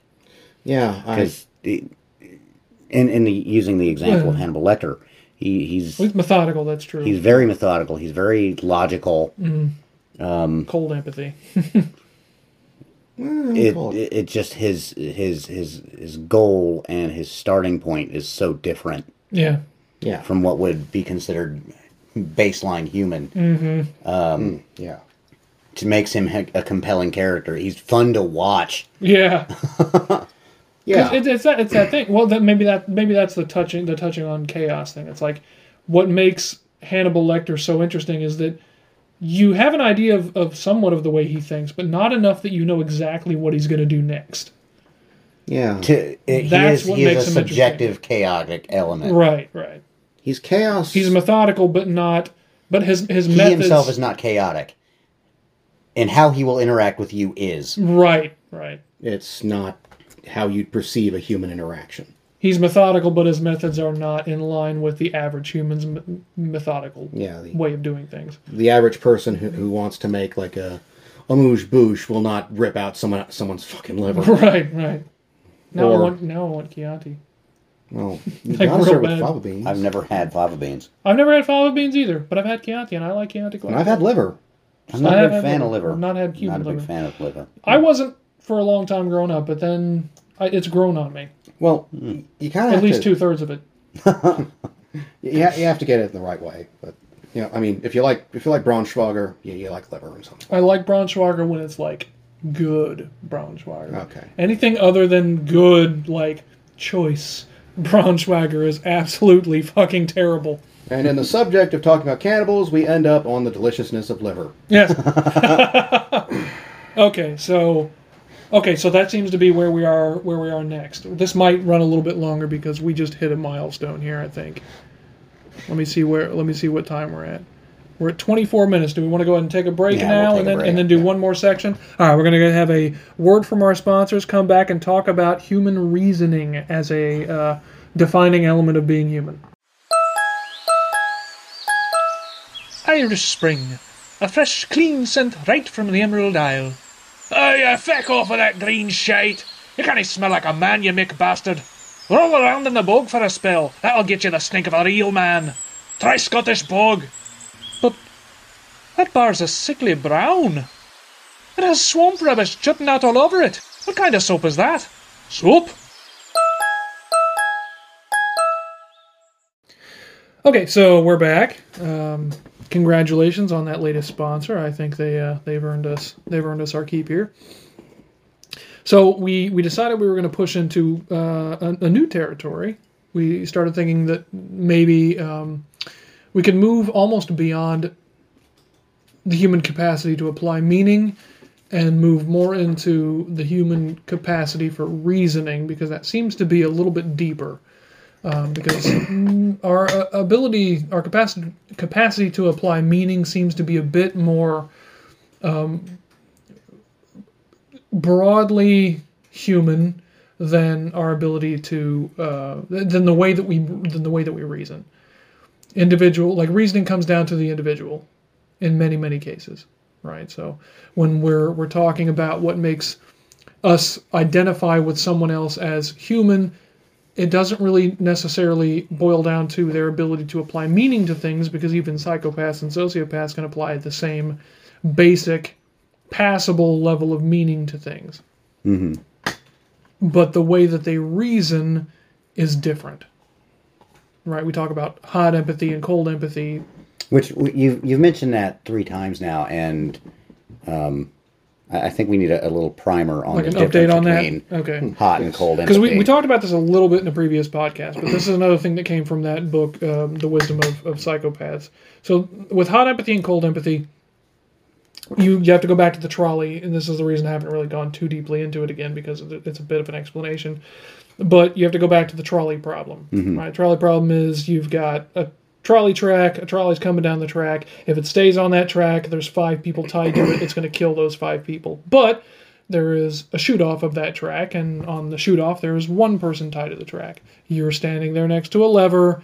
If you pull the lever, it's going to de uh, it's going to um, derail, for lack of better words. It's going to change the track. change the track, um, and the trolley will only kill one person. If you do nothing, it kills five. So that's the trolley problem. What do you do? Most people, this is the cold empathy, and this is most people, including psychopaths, would say, well, you pull the lever because it's you have the ability to save five at the sacrifice of one. It sucks, but it's. I mean, if you have the option, if you have to, if you're forced to choose one or the other, the choice is clear. If you have no option, if you don't have the it's a option, utilitarian argument. yeah, it's a utilitarian argument. So that's that's cold empathy. But there's a variation on the trolley problem, and the variation is okay. So you've only got one track, still got five people tied to it, but and the trolley's still coming, but you've only got one track. But there's a bridge over that track. Mm-hmm. and you're standing on that bridge, and you're standing next to a really fat guy, like just a really, really fat guy. A guy fat enough that if you push him over the edge of that bridge and he lands on the track, it's going to derail the trolley. It'll kill the fat guy, mm-hmm. but you'll save the five people. Right? So the question then is Just thinking about a really fat guy whose bone and gristle is getting so stuffed into the trolley that the trolley's squealing in agony, being clogged by this fat dude, who's likewise screaming he's being clog- he's being used to clog it. Um, It's, it's just it's, it's such a horrible image. Well, I can't help but laugh to avoid it's a crying. train wreck. Well, yeah, I you can't not think about it. well, uh, my favorite variation of the train. Well, the well, before we get to that, hang on real quick. Let- Let's let's. I want to finish the explanation real quick. Yeah. So you're you're standing on the bridge with the fat guy, and you have the option. You can push the fat guy. If you push the fat guy over the edge, he lands on the track. The, it kills him, but you saved five people. The difference between these two things is, in one situation, in the first situation, you're pulling a lever. You're pulling a lever. So you don't have that immediate physical connection of murdering someone. Mm-hmm. You weren't the one that put those people on the tracks, right? Right. In the second situation, you have to actively push someone over the edge, onto the train. and now we're assuming you're strong enough to push this morbidly obese gastropod over the edge of this bridge. Well, um, actually, fat, He's more stomach now than man. well. You might notice that I'm dehumanizing this person. There's a reason for that. Well, Um, uh, But yeah, so you have to make the choice. This is where hot empathy and cold empathy, the difference in those take place. So for most people, that becomes a much heavier moral burden because in order to save those five people, you actually have to physically murder someone. Right? Mm-hmm. That becomes a problem for most people.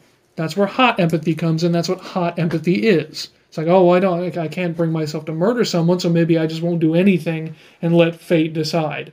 Right. And you we all know the argument to that. It's like, well, if you the old Rush lyric, right? I mean, if you choose not to make if you choose not to decide, you still have made a choice. Yeah, there you go. yeah.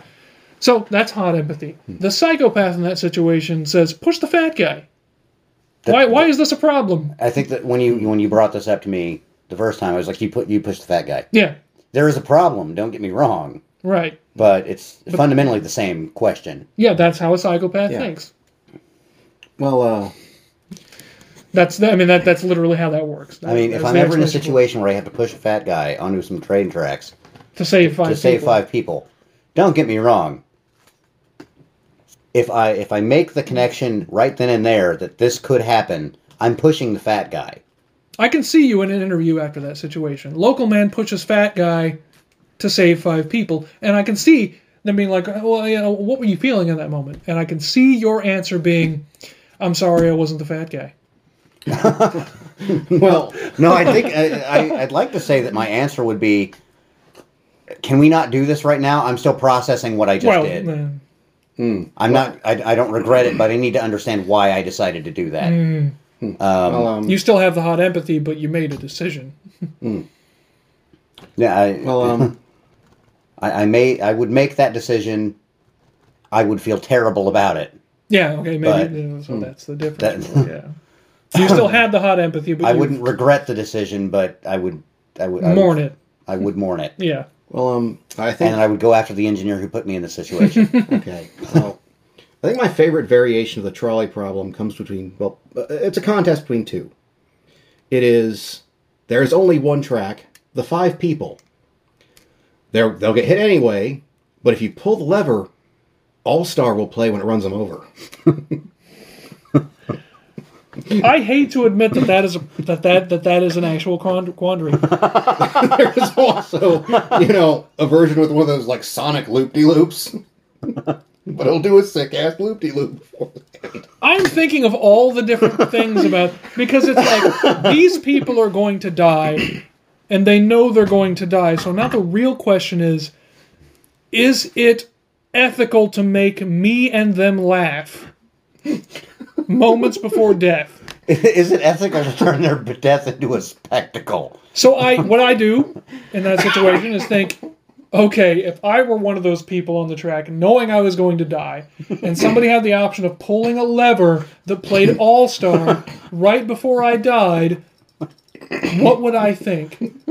I know what I would think. Pull the fucking lever. because only betterment that could literally only make the moment easier to process and more enjoyable than it otherwise would be. so I will die to Smash Mouth rather than nothing. And that is the big philosophical takeaway of From this, this entire entire, podcast. podcast. It is I better to die die, to to Smash Mouth than to die to silence. Oh, yeah, we made we made it eight episodes, but I think we peaked. That's uh, I- definitely think that's um, it's a glowing review of Smash Mouth. Music. Not really, because there was no other choice. yeah, yeah. Smash Mouth between Smash Mouth and nothing, I'll choose Smash Mouth. The the the other trolley problem uh, solution that I've seen was uh, that movie that show, The Good Place. Yes, The yes, guy I need who, to watch all of it. couldn't quite figure out what the dilemma of the trolley problem was, Mm. so he was he, he he drew a solution, the optimal solution to the trolley problem, which is don't shift the track and just lean out really far with an axe to get the last one. Wait a minute, to get the last person, to kill the last person? to, to kill the other person who's who's alone on the track.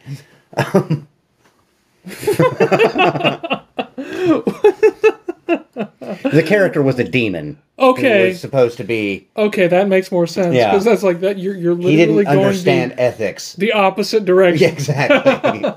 so that, that was the joke. But that's Okay. Anytime someone brings up the trolley problem, that, that's what goes through my I head. am legitimately ashamed that that show has been out as long as it has, given the subject matter that it tackles, and that I've only seen like four episodes.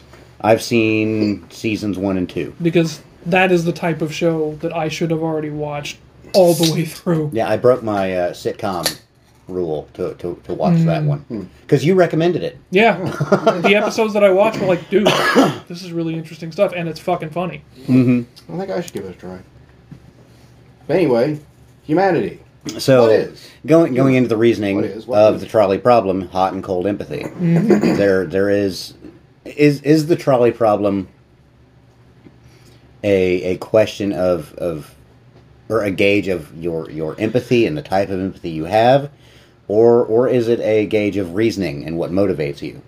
I would say it's most certainly. Hopefully, I don't regret being this um, definitive about it, but I feel like it's most certainly um, a gauge of your reasoning. Okay. And the reason I say that is because emotion guides reasoning. Okay. Now, this may come as a surprise because for a very long time, you probably remember me basically saying, look, guys, you need to really get your fucking emotions under control because reasoning is more important. For a long time, that was kind of my thought process. But now, You take you took off the fedora. yeah, there, there's definitely an element of that. I realized that you don't have reasoning without emotion. Okay.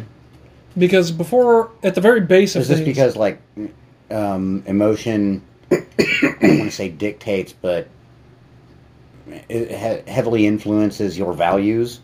Yeah. it influences and defines your will to live. Yeah. as a human being, you have to desire life in order to continue living. you can break people to the point where they don't want it anymore. Yeah. That's an emotional decision. That's not a reason reasoning decision because you got nihilists who can offer you a reasonable argument for just offing yourself, right? Anti-natalists to never reproduce. Antinatalists. I've never heard that word before, but I know exactly what it means. Yeah. Like Um, uh, that Mad or that Mad Lads episode with the Björk stalker. Yeah, what a weird guy. Better to have never Yeah. existed at all. I can't remember which philosopher said that, but that was a thing. Born into a world of monsters. But yeah, so you know, it, I, I think I think it boils down to to reasoning. It boils down to um, maybe we can sort of blend those two ideas. It boils down to how you reason through value. I was going to say it's got to be. It has to be at least with the trolley problem. There has to be a value Yeah, that you you have to you you you have to have because the people who um, you know decide okay I'm not going to push the fat guy or I'm not going to change the track. Mm.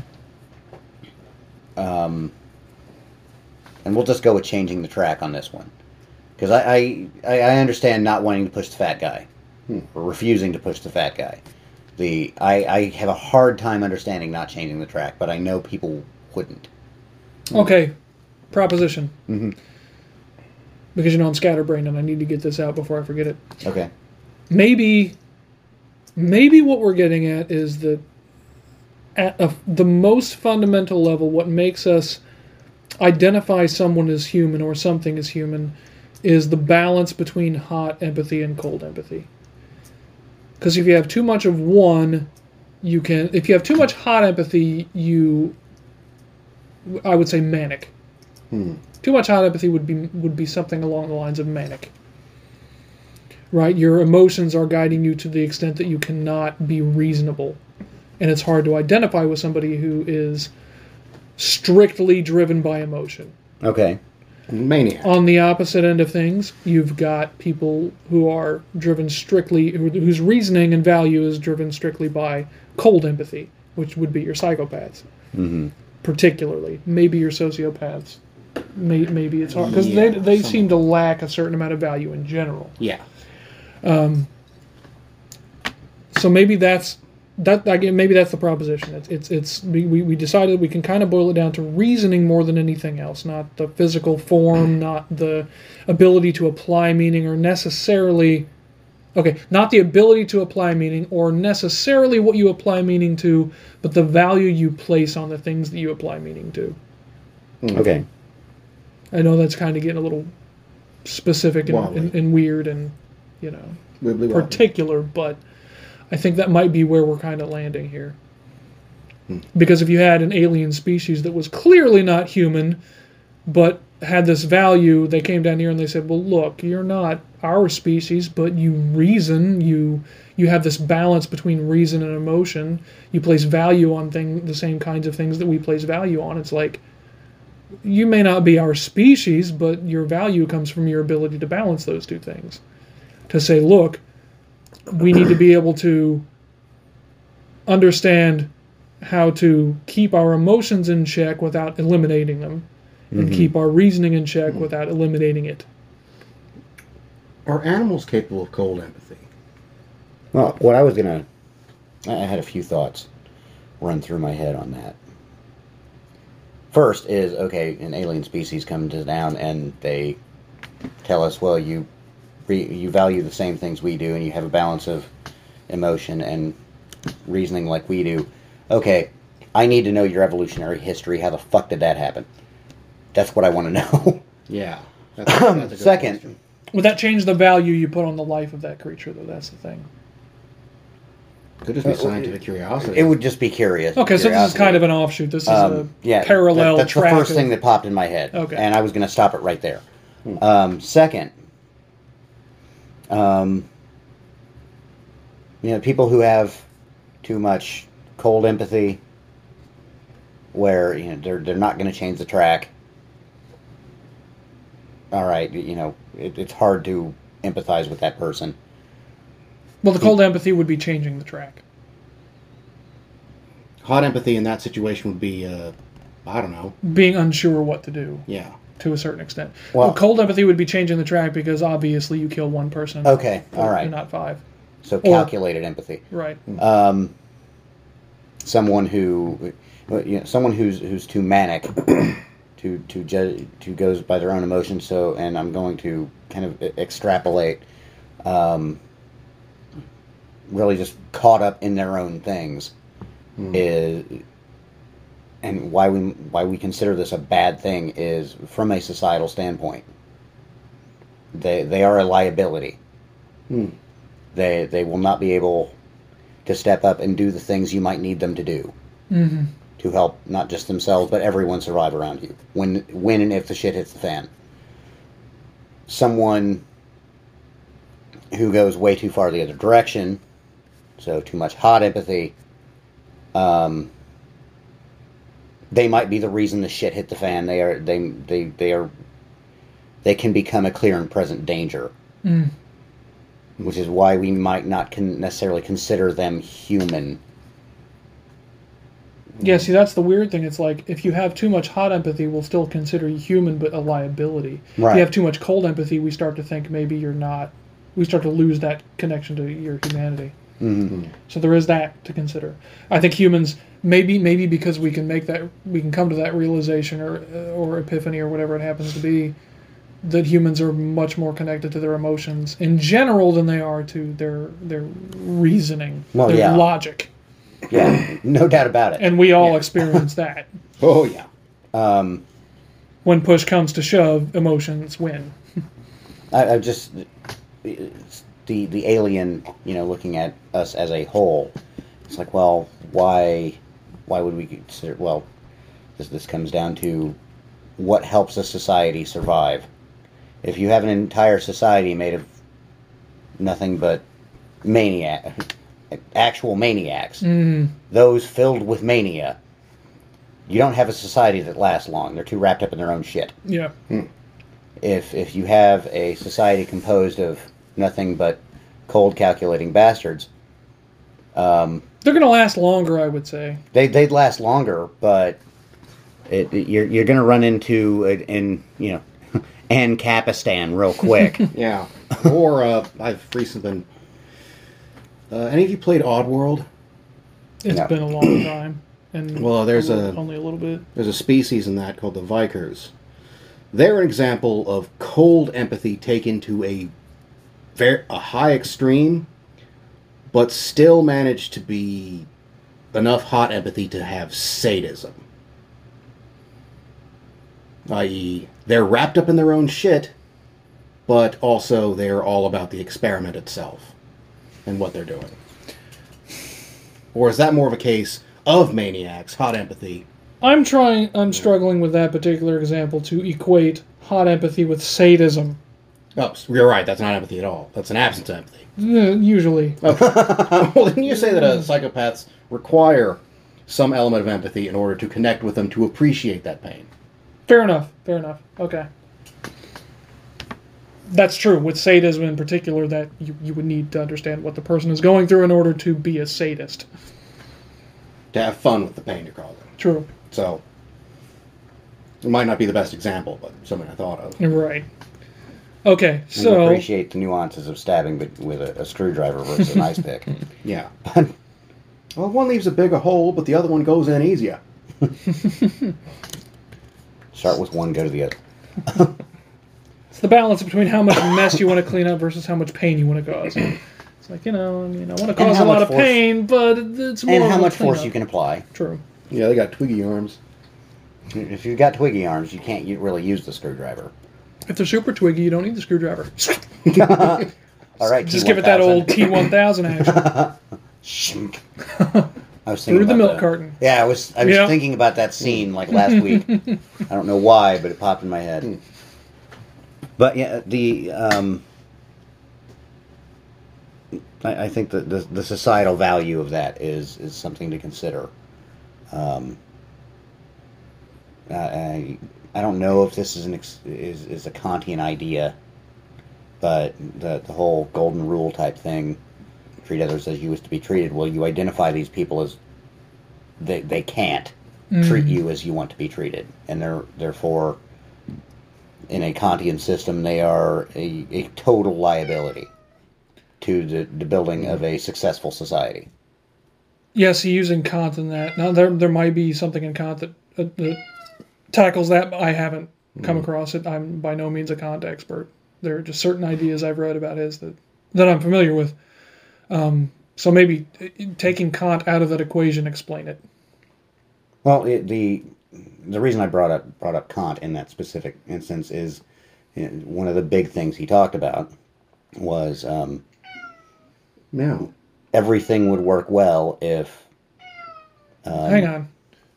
Say uh, say say the producer, please. oh, um, yeah, uh, Thank you. I think you said you didn't thank the uh, last sponsor enough, so. You know we're we're we're, we're getting there, man. he's he's wrap it up, wrap it up, wrap it up. he's a fucking tax taskmaster, Yeah. not taxmaster. Um, that's that's something entirely different. Yes. Um, Continue. that a, a society functions well if everyone acts in a way that they they would like to be. Um, or if you act in a way that you wish everyone else would act. Yes. Okay. So For a second, I thought you were starting to border a little bit too much on Yeah. objectivism, but yeah, that's uh, not where you that- went. I, phrasing was clunky. Mm. Sorry. So if everyone acts the way, or if you act the way everyone else you wish everyone would act, Yeah. then society will work. Well, with maniacs and psychopaths, you are you you're talking about a group of people that, for whatever reason, cannot act that way. No. They're more they're concerned with what they can get out of people Right. primarily. Yeah. So, from a Kantian standpoint, they are a liability to an, to a functioning Right. society. Right. That's where I was going with. Okay. Okay. And So at the very at, the, at minimum, we've legitimized the golden rule for anybody who hadn't really thought much about it. I won't even mm-hmm. say thought that it wasn't valuable because I think most people understand the value of the golden rule, Right. but legitimizing it because it's one of those things. You know how like you use Well, a word I- so many times it starts to lose its meaning. Is what I did there. yeah, um, but you, you you know you, you use a word so I times the golden rule to justify. we take it for granted. Right. so breathing a little bit of logical life into it is a good thing. Okay, well, so there's, there's a there's a, there's a moral aspect to it as well. right, Um, the golden rule isn't strictly logical. right, right, right. It it there it, it is a moral prescription in and of itself. Right, but moral prescriptions can become can become um it's not that they actually literally become meaningless, but they become cliches, so we stop. There's like a connection that we make to them where it just we hear the thing and then we just sort of cut it off. Mm-hmm. We stop making the connection to the meaning because we've heard the meaning so many times that we're tired of hearing it. It becomes trite. Right, it becomes trite. So I think I think that's one of the good things about like when when we talk about Peterson, a lot of people talk about you know well it's like he he he says things that we all understood but weren't able to put into words. Like well we mm-hmm. we used to understand it much better than that, and he's sort of bringing it back, and that's probably why people look at him as like a, a conservative. It's like he's not actually a conservative, but he's reintroducing conservative values in a way that it's like look, this is something that we lost that we still need to consider in, important. yeah, Right. Uh, don't take out the parts that work. Right. We don't want to throw the baby out with the bathwater. To use another cliche. Yes. Well, which the psychopath would do very gladly. yes. It's not his baby. Not all tradition is evil. To, to reverse the uh, you, don't want to throw the shrimp broth out with the with the shells when you're trying to make a gumbo. See. Who boy? yeah. yeah. Okay. Yeah, well, Well, now that we've belabored that metaphor, um, we're closing in on the end of the podcast. We're running, definitely running longer than most. So let's see if we can circle back and, and, and, and identify if we've come to a reasonable answer to the question that we started with, which is Human. human, what is and how do. We Well- didn't really touch on the how do all that much. No, no, we did. yeah. If if you want if you want to be considered a human, um, you you have to at a bare minimum reason from the in in a way Oh, that uh, oh, everyone yeah. else Yeah. Okay. Yeah. you operates. Because I know you were we were going to get there, and I was thinking we didn't really touch the how. We did touch the how do. Yeah. How we re- yeah, In fact, reason. the majority of the episode was the how do. It's weird. yeah. What well, well, how do and what is are so Yeah, well, closely intertwined. intertwined. the thing is, we got through what is as soon as we decided to rip Merriam Webster there a new asshole. True. True. And you know, we got the cyborg of Theseus and decided, well, what is human is, well, it comes down to the emergent psycho or the emergent entity of a of a brain bec- of forming a human mind. Okay, so we've and it, determined. it has to have a relatable mental landscape. Yes, right. Well, I would say a relatable moral landscape. moral. When we're talking about how you apply value and meaning, that is what mm-hmm. morality is. Okay, yeah, So here's what it seems like we've come to. What makes human human, barring other species capable of these same things, is the emergent uh, the the emergent Phenomenon. phenomenon of morality mm-hmm. applied similarly across the species.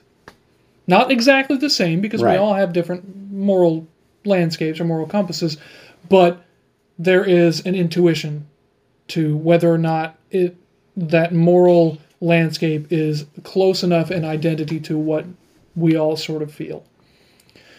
So it sounds like what the, the, the basic idea that we've come down to is it's it's real wishy washy, but we know it. Right? There there's it comes down to canny and uncanny.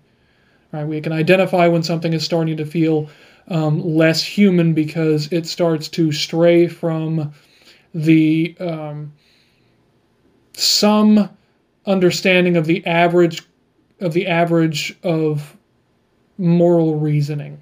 I'd, I'd say not just stray, but it actually has a direction, Okay. which is why I was going for that the the Kantian society thing. Is you're not just straying; you are becoming a threat, one way or the other.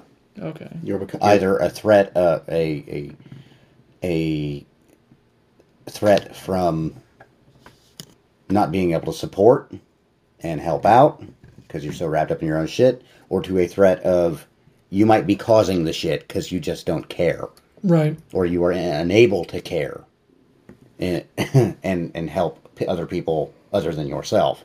Right, because we can identify with threats that have reasons mm-hmm. that we can understand, even if we we are in direct opposition to those reasons. Right. That's an interesting point. I hmm. didn't think about that. So that's why I brought the threat thing up. Right. Yeah. and and the, the the these people cannot be functioning in society. They and therefore in a Kantian society they would be a threat to it. So when you stray into those zones of being a threat to society, uh, which I would argue is kind of a construction of individuals made grand, that that is when you cease to be. I don't want to say worthy, but you step away from what it is to be human, a little bit. you you start you start to lose humanity. Okay, yeah. You start in in that way. This well, okay, I'll say this. The podcast could go on go on significantly longer mm-hmm. because I I don't think I entirely agree with that. I see where you're coming from, but I don't entirely agree with that because you're looking at it in terms of um, Threat assessment, I think. Well, threat assessment I can understand, but it's hard to describe. It's like you're- you're thinking about it more in terms of, um, hmm. you're, you're you're you're placing the the value of a human on their utility to the species. Maybe that's what it is. Yeah, and I don't I don't like that I'm going that direction. That's the direction that it But- feels like you're, and I don't agree with that necessarily. Well, Yeah, um, it doesn't have to be the direction of the species, just direct, you know, I- in I- general social interaction.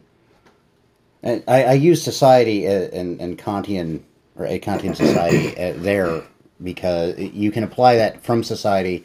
You can also apply that to an individual and an interaction with someone who's in that direction.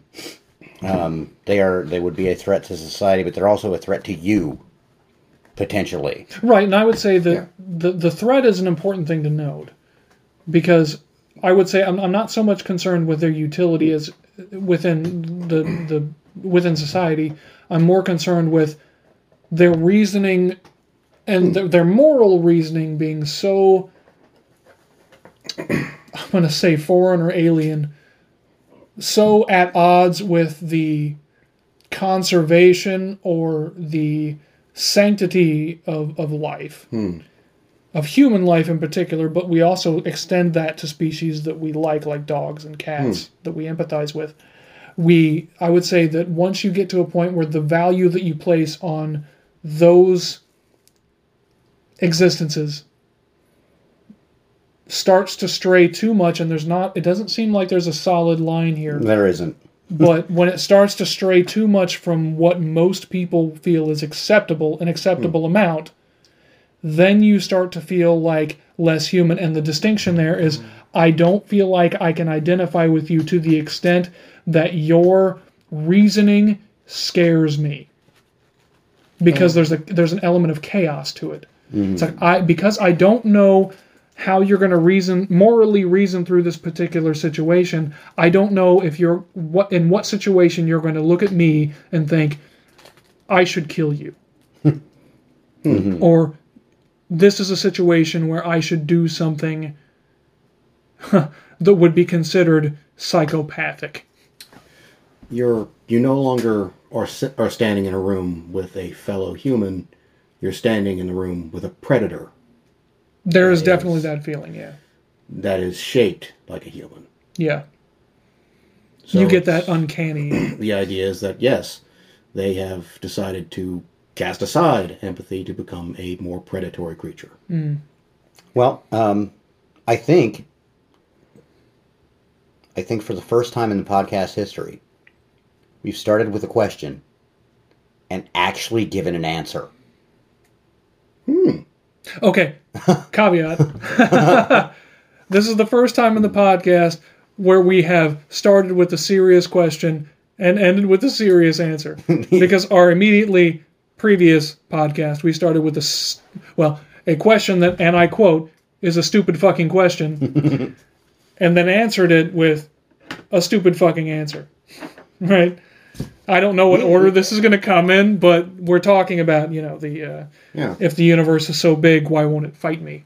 so And- yes, No, not why would it fight Dave? Why won't it fight me? true, true. That was entirely within the context Okay. of why won't it fight Garrett. Well, uh, So I- Well, I'm, I'm not of the opinion that it's a punk bitch anymore. So well, that's good. I'm satisfied with the uh, with with uh, where we ended up. I think we didn't come to the most solid answer, but I think we definitely came up with answers that a are functional one different. at least. Yeah. At minimum, answers that are different than we would have come up with if we only tried to talk about it for five minutes in passing. I Right, mean, Yeah. and I don't mean this to be self-serving at all, but for me, it was an epiphany to think of the basis of humanity being more on on the idea of reasoning than than meaning. That was a weird one. I wasn't expecting that, but yeah. Yeah. Yeah. Well, do we have anything else to add to this podcast? So we we've decided that what it means to be human has at least something to do with our capacity to reason in a broad moral landscape within the vague proximity of what most people would consider um, non-threatening. Is that a fair assessment? Yes. Yeah, I'd say Okay. so. Okay. In so many words. And uh, Right. well, one thing to add is remember to buy Wolf Government brand anchovies. That's a throwback to the. f- Well, maybe not the first in order, but definitely the first one we recorded. yeah, Well, I, do I got pay I got, attention to our sponsors. Um, I got a can today, and I got to say that is Big Wolf flavor. Yeah.